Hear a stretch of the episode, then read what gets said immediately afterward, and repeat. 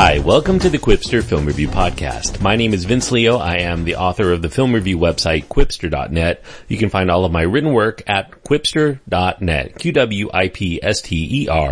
dot net. Today I'm going to be looking at The Purge election year.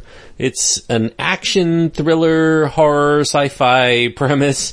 I, I probably would put it in the thriller category or thriller slash action, even though it is pretty much marketed as a horror film.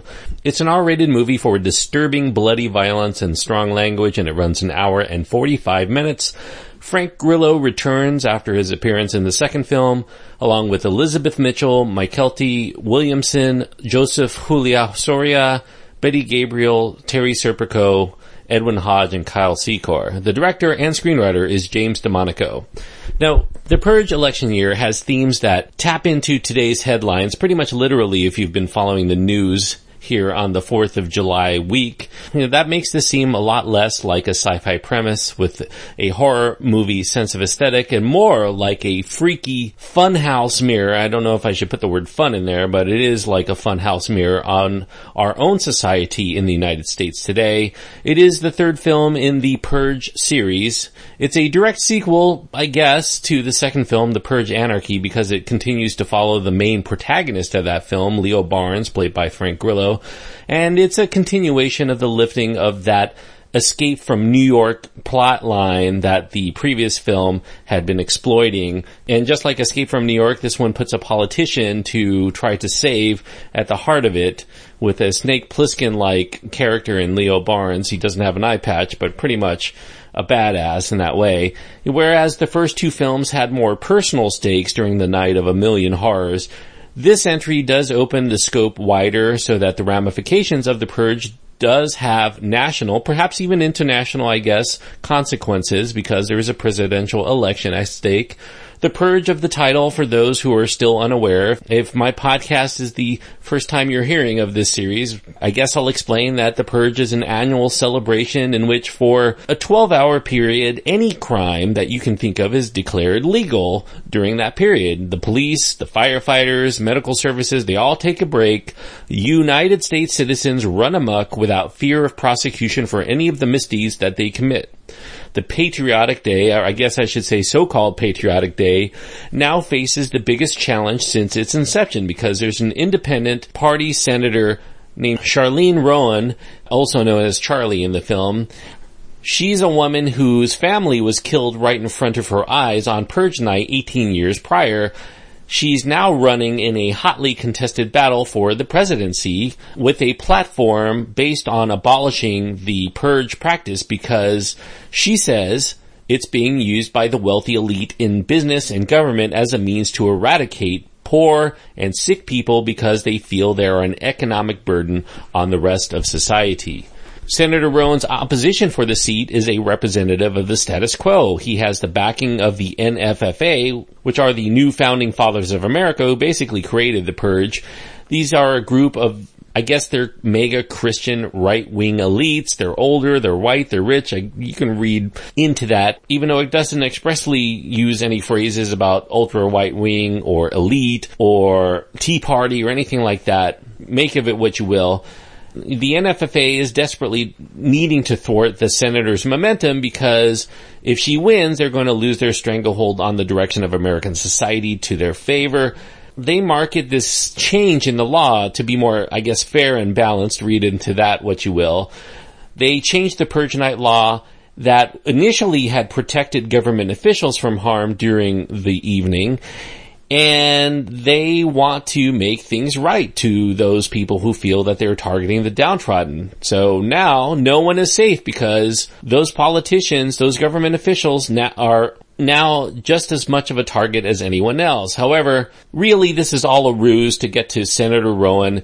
She's decided that she has to hide in her home and not in some big armed bunker because it won't look good to the people who are voting for her if she has special privileges. So she's going to try to stake it out for the night in her house just like everybody else out there. You know, she does have armed guards with her, but outside of that, she's pretty vulnerable. There are a lot of big guns who are out to get her, and it's up to her chief of security, Agent Leo Barnes, as well as later a kind and resourceful store owner named Joe and a few cohorts of his. They all believe in the senator and what she stands for, and they are out to protect a vulnerable senator from being killed, along with the plight of the nation's victimized poor, through the acts of this purge. Unfortunately, there's nowhere to hide when just about everyone out in the Washington DC streets is out and about to bask in the blood of the weak. So the Purge series has thus far been the brainchild of writer-director James DeMonaco. He has written and directed all three films in the series. Each one of them broadens the ideas built from the previous entry. This one is more interesting in terms of the little tidbits about the Purge that it brings out.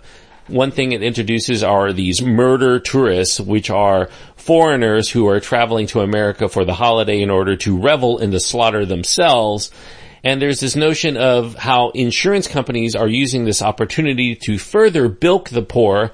They jack up the rates of insurance just before purge night, and that results in those on the lower end of the economic spectrum going completely out of business, or if not that, they end up having to put their own lives on the line to fend for their establishments themselves. There's also this notion that is put into play here in this film that violence is all encompassing when everyone commits to it as a means to an end and that there is a sense of hollowness to the act of murder. It causes more problems than it could ever fix and it only breeds more of it in retribution. So there's this real fight among those people who are trying to fight the NFFA as to how to go about it. Is, are they going to do it through peaceful means, through the law, or are they going to fight back through a revolution? So there are the main conflicts of the series.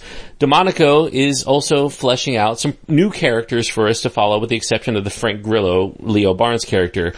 Each one of the characters, they don't get a lot of screen time, but they bring something more to the story than being merely fodder for slaughter. You know, most horror movies, and I like I said, I hesitate to call this a horror movie anyway, despite its marketing, is that, you know, you introduce a lot of new characters and you watch them get picked off one by one this one is a little bit different than that because these characters are heroes essentially that we come to root for.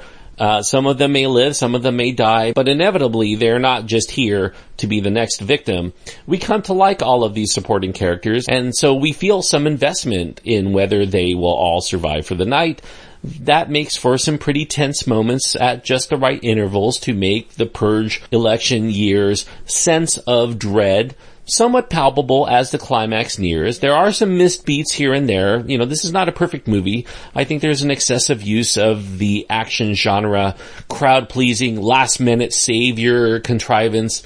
There's this epilogue that feels very flaccid to all of the bombastic elements that came before. And I, I won't spoil it, but it features a news report that should have some real excitement and real interest, but I guess realism and plausibility are just too much to expect from a knowing B-movie franchise. Perhaps the more plausibility you introduce into this film, the more questions it's going to ultimately raise. I guess thankfully the film does rarely stop enough in its action for us to ponder all of these multitudinous leaps in logic that are required for the entire premise to hold some semblance of a plot. As with the other films in the series, The Purge Election Year is, as I mentioned, marketed as a horror film. There are a few modest jump scares here and there, and there are some horrific blood-drenched moments that are perpetrated by some murderous thugs who are wearing scary masks. One character compares Purge Night to Halloween for adults. You know, this is not a movie that has supernatural malevolence at play as you would find in most horror movies.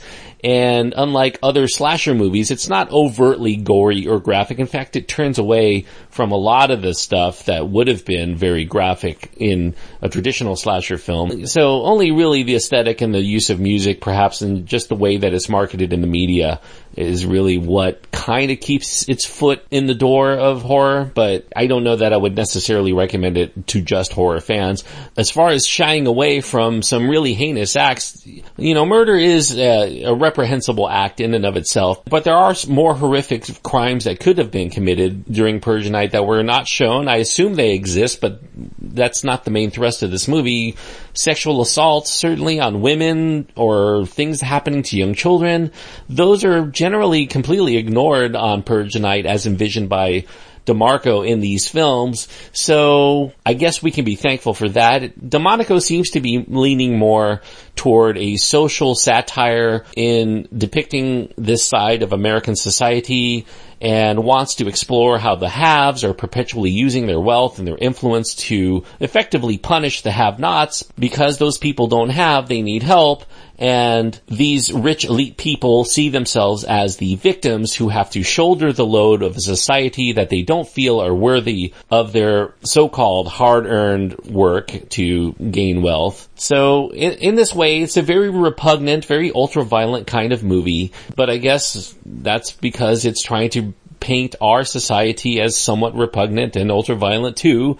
The film is likely targeting, in terms of its genre exercise, those who do like bloody thrillers, but I do think that the underlying dark and potent allegory commentary on race and class in America, even if it's broad stroke in its delivery, it does make it palatable for visceral minded viewers who are not merely salivating for the sight of on-screen glory kills. So while it's not for everybody, certainly it doesn't hold a lot of water as a satire if you really want to think about it, but for, you know, an hour and 45 minute B-movie excursion within a franchise that really should have had no business extending beyond the first film, it's actually not bad. So I'm going to give it three stars out of four for the Purge election year. Three stars on my scale means that I recommend it with a reservation strictly for genre enthusiasts and not very many people beyond that. So if you like at least the second Purge, I was not a fan of the first Purge. I thought the second one was a step up, even though it was different and it did seem more like that John Carpenter kind of movie. This movie continues that vibe as well.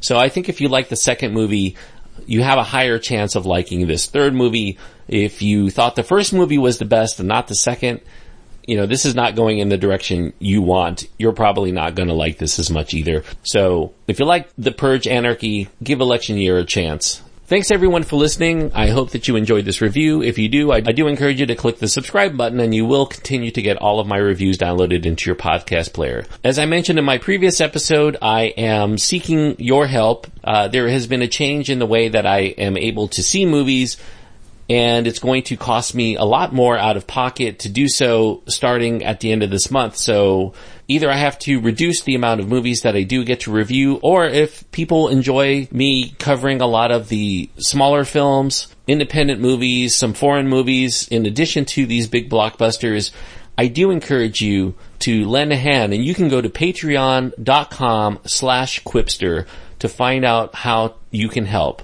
even if it's just one dollar a month for 20 episodes downloaded into your podcast player, that is an immense help to this show because all of it is coming out of my pocket from the podcast hosting platform to all of the tickets that I buy and all of these reviews at no cost to you. So if you're somebody who enjoys the show, I encourage you to do that. Patreon.com slash Qwipster. Patreon spelled P-A-T-R-E-O-N. Qwipster spelled Q-W-I-P-S-T-E-R.